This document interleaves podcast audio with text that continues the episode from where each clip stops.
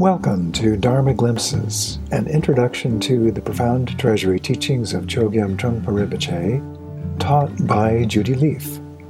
In this episode, Judy discusses discriminating awareness. Welcome. Uh, today I'd like to explore the topic of what is called discriminating awareness. As you may know, uh, in talking about the Dharma or the teachings of the Buddha, often is divided into three components. One is intelligence or discriminating awareness. One is discipline and one is meditation. Discipline, meditation, and knowledge. The ability to observe, to discriminate is essential. It is a human gift and we can make use of. And this kind of intelligence includes ordinary uh, knowledge, ordinary ability to pick up on what is going on. It includes self knowledge and psychological knowledge, understanding where we're coming from, what our hangups are, where we get captured or triggered in various ways. Being able to observe with some precision and insight is extremely important.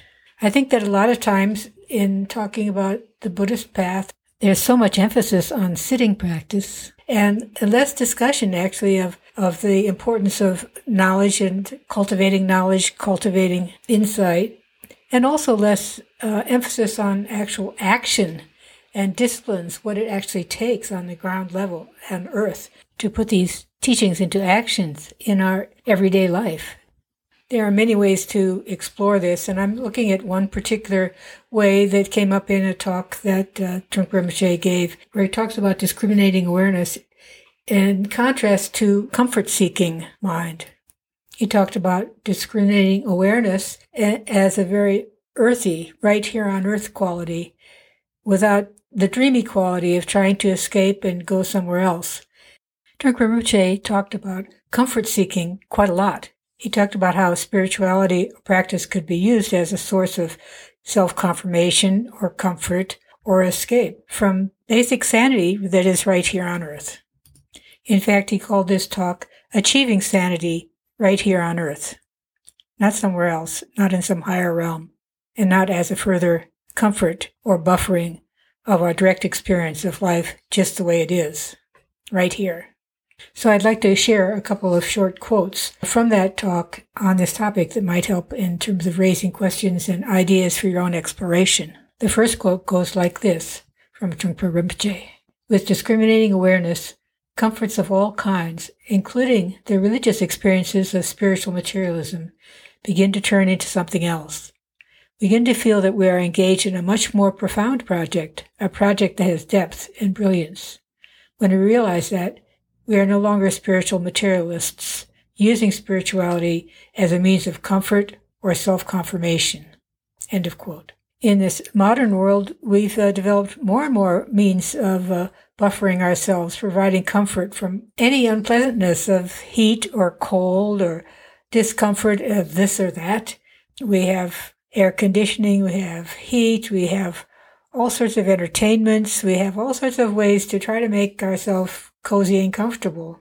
And then if we have spiritual ambitions, we can find advertisements for all sorts of spiritual retreats, ways to soothe ourselves through meditation to achieve some kind of tranquil or gleamy euphoric state. All sorts of possibilities, all based on enhancing our sense of comfort. Trying to use spirituality as just another form of comfort, spiritual comfort of some sort, he suggests is kind of missing the point. It's not enhancing the clarity and precision of our awareness, but it's blanketing it in this kind of cozy cocoon of comfort seeking mind. I mean, I like comforts. We all like comforts. I like my cup of coffee in the morning. I like my warm blanket on my bed. I like good food. I like all sorts of comforts. It's not that we should starve ourselves or sleep on a bed of nails, but with the awakening of greater awareness, we begin to expand our horizons a bit beyond simply living a comfortable life. If our only uh, goal or only thing that excites us is living a somewhat comfortable life, then we're really not on the path, at least as Trungpa Rinpoche talks about it. There's more to life than that. And that suspicion that there's more to life than that is a great catalyst for embarking on the spiritual path. So we could ask how much energy do you spend just simply warding off hassles, trying to get a break from all the hassles of life? We could ask, is there a way to include all sides of life, the pain and the pleasure, the comforts and the discomforts? So the good news, I suppose, is that underlying our tendency to kind of get lost in the comforts of life, there's an undercurrent of intelligence or awareness that awakens our deeper understanding and cuts through our somewhat naive approach to life into something more deep and profound. So, in conclusion, I'd like to include the second quote also from Achieving Sanity here on Earth. It goes like this The psychological approach of actually being able to see what you are doing and what you are up to is very important to do some foundation. You need to be able to extend your intelligence further in order to reveal the higher Dharma that exists in our ordinary everyday life. With the higher prajna of discriminating awareness knowledge, you're able to distinguish which part of your being is purely seeking various subtle levels of comfort and pleasure and warding off hassles, and which part is not able to and is not particularly interested in warding off hassles, but wants to get into the depths of the depths of the depths of your profundity. At that point, Buddhism begins to happen. End of quote. Thank you for joining me for this glimpse of Dharma.